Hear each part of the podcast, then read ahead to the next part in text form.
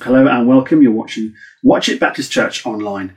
My name is Mike, and you're here for part seven of our series on discipleship. We're in Romans 8, and we're going to start by praying, and then we're going to read that passage, uh, which is verses 9 to 17. So let's pray. Father, we thank you that you gave us uh, all this scripture, the Bible, uh, as a revelation of who you are and of how you think your world and your people uh, works best, what your design is, and what your character is like too. Do you help us to sink our teeth deeply into that revelation, into that expression uh, of your story? Would you help us sink our teeth deeply into an understanding of who you are, what you're about, and what your intention is for us and this world that you have placed us in? Would you help us sink our teeth also into a commitment to being transformed, that we might become more and more like you as we come to know you better and walk more closely with you.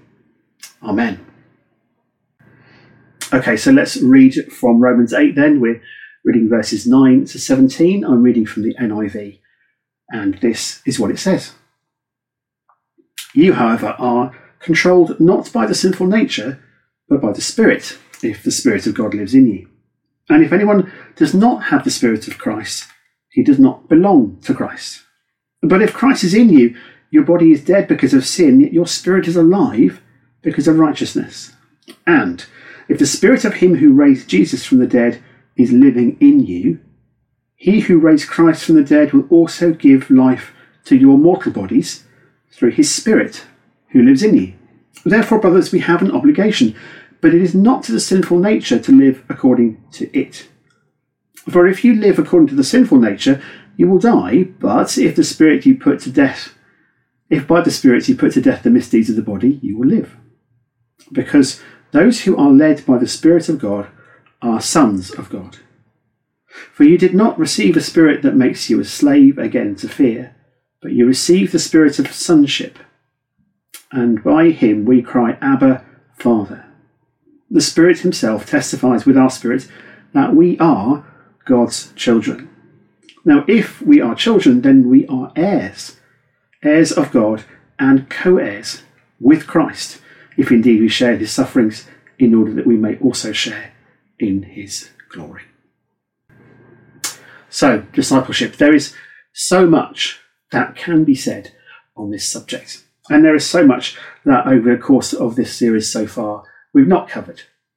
There is more to the challenge of being and making disciples than we have ever been able to cover uh, in the various ways that we've looked at it uh, in this series and in previous months and years too. But uh, with us heading in towards the home straight at this point, I want to thank you for walking with me so far and ask you to keep walking as we continue. This is our seventh look at discipleship. That doesn't mean it's any less important than the previous six. There is no hierarchy to the order in which we've looked at this. So, this is where we've got to so far. Discipleship is like a pair of boots for going, for setting out, walking with Jesus. Discipleship is like clothing. So, we put on clothes much as we deliberately choose to uh, engage in our discipleship. It doesn't happen to us, we bring something to it, and that something is heart and soul and strength of mind. Discipleship is like carrying a map, and that map that tells us how to travel is a map of Christ likeness. So if we are like Christ, then we travel well. Discipleship is like carrying a rucksack, and that rucksack is togetherness. We take each other's skills and experience and tenderness and encouragement on our pilgrimage. Discipleship is like using binoculars and a camera. They are tools for clear vision. They are um, part of uh, good worship because it gives us a clear way of focusing on God's presence in our present situation.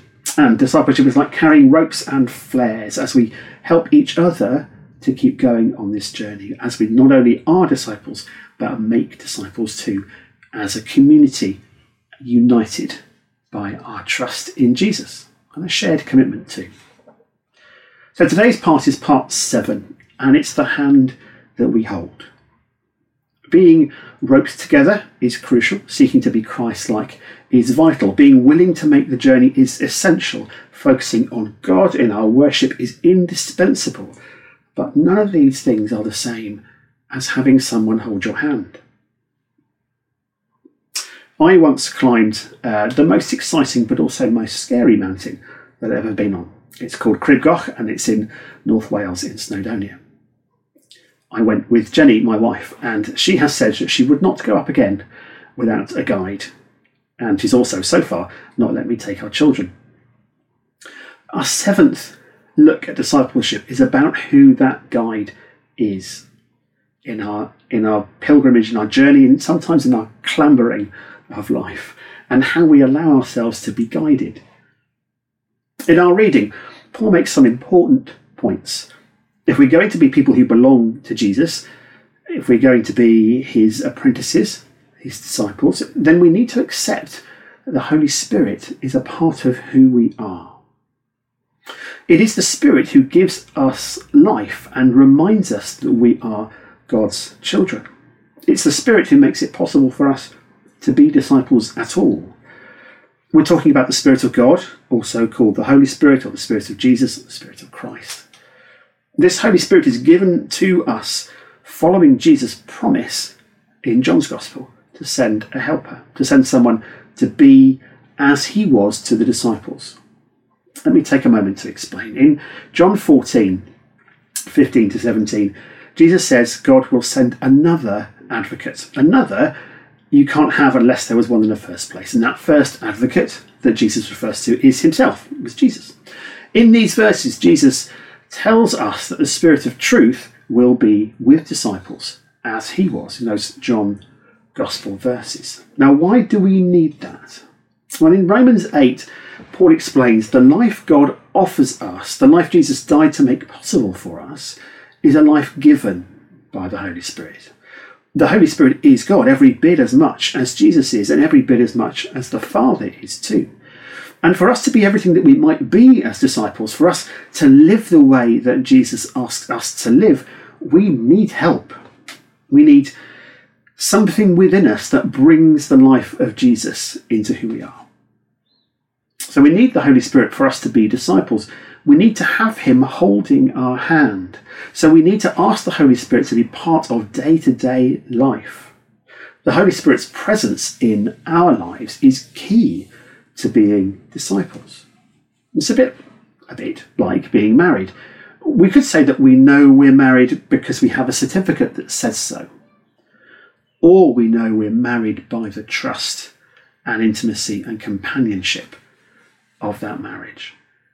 It's like that with being a disciple. Do we know we're a disciple because of a decision that we've made, or some sense that we've got that key pass or ticket into heaven? Or do we know we're a disciple because we recognize the presence of Jesus in us by his Spirit? Another way to understand it is like this there are situations when you need to put something into something else in order for it to be really, be really alive and, and um, dynamic and, and exciting and interesting. At home, we have a little um, motorized dog, puppy dog, that yaps and yaps and then flips over. Most of the time, the toy is static and relatively boring. But if you put batteries in it, everything changes. It starts making a noise and then making more noise, and then suddenly, quite often in a way that makes you jump, it flips itself in the air and lands again. It might say something similar about soft toys without stuffing, or even possibly about sponge cake without buttercream. Applying this to the Holy Spirit and us is a bit more important than cakes with buttercream in.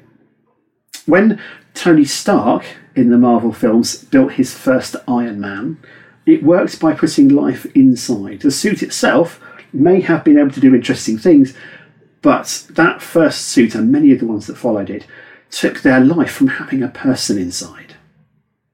I wouldn't want to overdo that metaphor. It does, like most, have limitations, but we might say that for a disciple to have life um, in Christ, they need to have the Holy Spirit in them. They need the life of God within them. Paul is saying in, in these verses in Romans 8 that it is by having the Spirit in us that we have life. And it is by having the Spirit within us that we can be disciples, followers, students, and apprentices to Jesus. The Spirit of God is creative. He's there in Genesis 1 at creation. He's there also with Mary as she conceives Jesus. Jesus talks about being um, uh, born again in John 3 uh, as being something that the Spirit is involved in. Our new life in Jesus, our discipleship life, depends on the creative power of God through the Holy Spirit. So to be disciples of Jesus is to have the Holy Spirit. To be on the journey as a disciple is to walk with the Holy Spirit. He is the guide, He holds our hand and walks us through. There is no mountain too high and no terrain that's too rocky. He's not fazed or thrown by wrong um, wrong paths or unexpected um, breaks in the road surface or anything like that. No, no deep lying snow or high ridge, as Jenny and I found on Crib Goch. None of those things put him off or reduce his power. Everything we are called to be as disciples involves the Spirit. The characteristics we should possess come from the Spirit. Do you want to know what it is to have a genuinely life changing and um, meaningful love and joy and peace and patience and kindness and goodness and gentleness and faithfulness and self control? Do you want those things in you in a way that has such a positive impact on the people around you that they see that you're different because of those things? Those things come about not by wishful thinking or by gritting your teeth, but by the Spirit being in you. They are fruits of the Spirit. To be effective as a disciple, to be effective as somebody who follows and obeys and serves Jesus is to accept and welcome the Holy Spirit as a reality in all that you are. There is absolutely nothing that can do that instead. There are no substitutions. The Holy Spirit is the only one that can do the things the Spirit does. So we need the Holy Spirit to be our disciples. We need to have Him holding our hand. So we need to ask the Holy Spirit to be in our day to day lives. there's an opportunity uh, at this point to have a look at a quote by C.H. Spurgeon. I'm just going to pop it up on the screen now.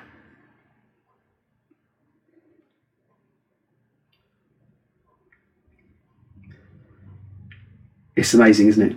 And it rings so true. The opportunity is there for us to invite and welcome the Holy Spirit, but be warned being a Romans 8 style disciple might surprise you. Being a disciple who knows and accepts the Spirit isn't a recipe for a straightforward life. Knowing and accepting the Spirit as a reality isn't a guarantee of success or a formula for influence or a shortcut to authority. The Spirit doesn't come and live within us in order to fix all the problems that we are aware of in our own lives. And the Spirit doesn't give us moral high ground or answer all our questions. He comes to help us become more like Jesus.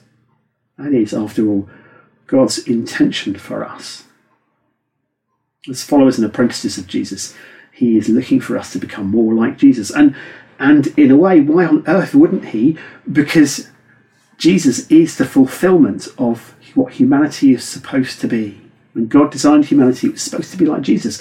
So, of course, God who loves us wants us to be like Jesus so that we can be the fulfilled version of humanity that he had in mind in creation. It's interesting to look at the attitudes Jesus talks about at the beginning of the Sermon on the Mount from Matthew 5 to 7. It's a, it's a guide to discipleship life, those passages. And it's worth seeing those attitudes alongside the fruits of the Spirit as we think about what it means to be a, a, a spirit infused disciple. The ones who will be favoured, says Jesus, are the ones who know they desperately need God, those who mourn, uh, the, the meek, the humble and content, the ones who are hungry for God, the, the ones who show mercy uh, and who are pure in heart the ones who work at bringing peace, and the ones who suffer because they stick to living God's way. The fruits of the Spirit are love, joy, peace, patience, being kind, good, gentle, faithful, and self controlled. Put it all together, and you get a sense of the Spirit's priorities. Jesus doesn't say, Blessed are the ones who know they're right. 1 Peter tells us even spiritual leaders are not to lord it over others. A life as disciples means lots of stopping and listening, lots of patience and understanding, lots of having your certainties challenged, lots of exploring the Bible with others, not for them or at them, and lots of learning how to disagree in a way that means that you stay at peace. Living with the Spirit and unity in the Spirit does seem pretty important. Paul writes this in Galatians 5:16. So I say walk by the Spirit. I know Paul didn't have access to our fully kitted out disciple that we've been um, sort of kitting out uh, in these last few sessions, but the comment still works for us. Um, the fruit of the Spirit, this is Paul going on in Galatians 5, the fruit of the Spirit is love, joy, peace, patience, kindness, goodness, faithfulness, gentleness, and self control. And then in verse 25, again of Galatians 5, since we live by the Spirit, let us keep in step with the Spirit. We need the Holy Spirit to be disciples. We need to have the Holy Spirit holding our hand. So we need to ask the Holy Spirit to be part of our day to day lives. He won't impose himself on us. We need to request his presence and then allow it to be a reality, allow him to occupy the usness of who we are. Being a disciple who walks hand in hand with the Spirit is amazing, but it is also demanding. Jesus who explains how to be a disciple, tells us to make disciples and sends the Spirit to live in us. So Jesus tells us to be pure in heart and shows us what it means to be with those who are not pure in heart. He tells us to pursue righteousness and shows us what it means to give ourselves to the unrighteous. Jesus tells us to demonstrate mercy to others and shows us what it means to live and eat and walk alongside those who do not deserve it. He tells us all to be heavenly minded and to go and be good, all good on the earth. Being a disciple, walking hand in hand with the Spirit, living with the Spirit within you, isn't about feeling safe, but about knowing you are secure. Perhaps we might find it easier to have confidence in that security when we are with others who are also seeking to involve the Holy Spirit in their lives. In many ways, some ways, or in a way, having the Spirit in you is like a blindfold ride on a roller coaster. It's not like a pleasant soul stroll on a summer day by a river. That said, it's important that we always keep in mind that Psalm 23 reminds us that that having God in our lives means that we have a shepherd who takes us to still waters and feeds us with good pasture. We're not called to um, go without good things. God is the Father who loves to give us good things. But we're also called in a way that means that we need this Holy Spirit because there's plenty enough that's challenging about the life of following Jesus. Let's think back over what we've said about being a disciple so far. It's a journey that follows a decision to live a certain way, not just to think certain things. Living that way isn't possible without the Holy Spirit. And we're better off not setting out to be a disciple unless we walk hand in hand with the Spirit. We are called to love God with everything that we are, giving Him our identity, our desires, our imagination, and our reasoning. Without the help of the Spirit, we, can go, we cannot get anywhere near being that. We're called to be more Christ like. God's intention is that we become more and more like Jesus. We cannot be anything like Jesus without the Spirit. As disciples, we take with us each other's experience and skills and gentleness and challenge. We make our journey through life, our pilgrimage, we need each other. Our togetherness is essential, but it's also defined by our unity that comes through the Spirit. Our worship keeps our focus on God through what He has done and through reminders of our certain future.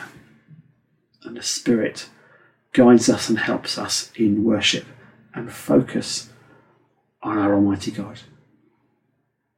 As disciples, we are called to make disciples, to walk with those who know Jesus and encourage them, to walk with those who are getting to find out about Jesus and encourage them too, to disciple those who don't know Jesus at all yet.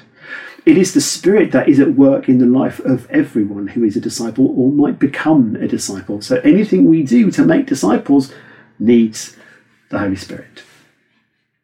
So there is no journey to make without that Spirit. There's no being a disciple without that Spirit. We need the Holy Spirit to be disciples. We need to have Him holding our hand. So we need to ask the Spirit to be part of our day to day lives. So let's ask Him right now. Holy Spirit of God, you are creative, dynamic, exciting, and empowering. We remember that Jesus' ministry was absolutely kick started and sparked and sustained by you, Holy Spirit. We know that the creation itself came through you, Holy Spirit.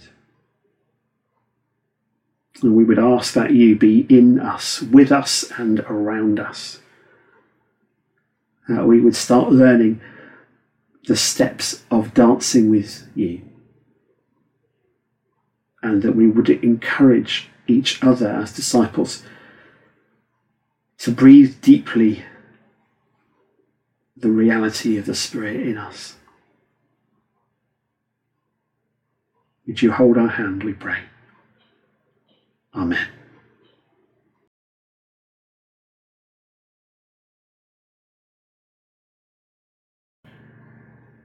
Okay, it's normal for us to ask three questions at the end of a session, so here are today's three questions. Question one The fruits of the Spirit are love, joy, peace, patience, kindness, goodness, gentleness, faithfulness, and self control. Have a little think through that list. If you haven't got it to hand, Galatians 5 uh, will provide it for you. The thing I want you to do is pick out two or three of that list and say, those are the ones I think I need most. It's okay, always okay, to say that you think you're okay doing something or that you have a strength or an ability or whatever.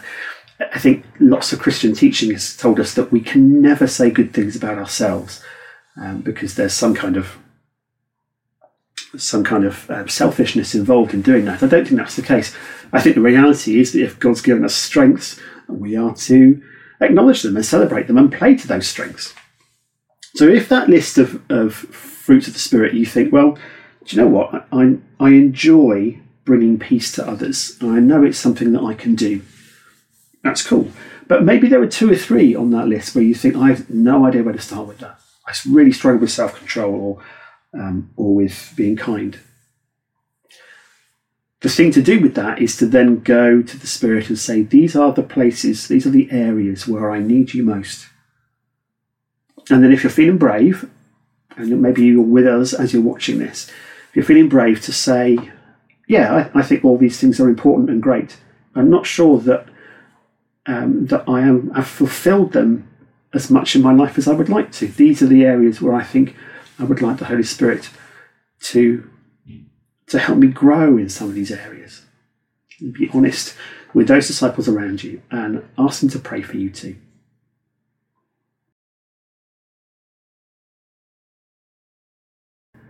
Okay, so question two is to do with um, your relationship with the Holy Spirit. Now, the advantage we have with Jesus is that because Um, he was flesh and blood human being, fully God, fully man, um, and because he's written about the way he is, and you know we hear about him eating and drinking and talking to people. Um, that it's easier to imagine what he's like, and in some ways, because of the way our culture presents God, very often as this you know, big bearded chap in the sky, um, or you know something like that, then we tend to then I don't know about you, but I certainly tend to then think of the father as that kind of figure, or at least something that that has a sense of um, gravity and, wisdom uh, in, in an older man. Holy Spirit, we don't have any of that to draw on. Some people, indeed, um, really want to sort of dig around the way that, that the New Testament talks about the Holy Spirit, which very often, given the way the Greek language works, has a female pronoun. So they want to talk about the Holy Spirit as she, or to talk about the way the Holy Spirit dances, or, or something like that. My point in raising these things is I think it can be really tricky to feel you can communicate with the Holy Spirit, or to make that invitation for the Holy Spirit to come into your life. The question is this do you find it easy to invite the Holy Spirit into yourself, to who you are? And do you do that regularly?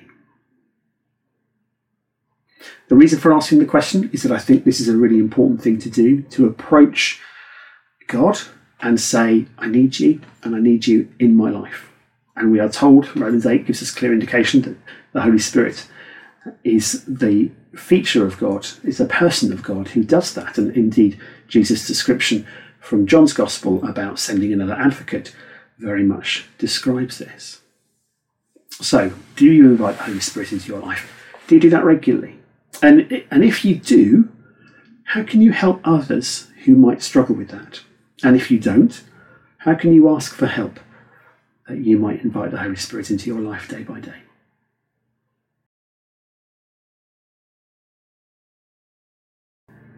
Okay, question three, which is a wide open question.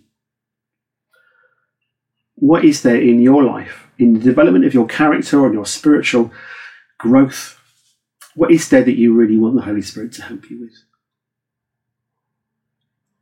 It is simply a question of reflecting on your own journey, seeing your walk of discipleship as something which is ongoing and where there is always somewhere new to travel towards, always a new landmark to find or a milestone to pass and then turning to the Holy Spirit and saying, This is the thing I need help with. That might be how you pray, and it might be um, the courage to talk to others about Jesus.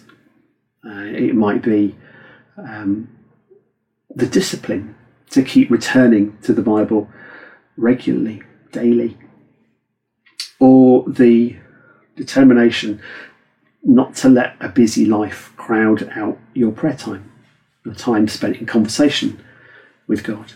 Whatever it might be, whatever it is that you want to grow in, I challenge you to ask the Holy Spirit to be part of that. that you might go to Him with your concerns about who you are and how you are, and let Him help you and let Him challenge you and let Him inspire you.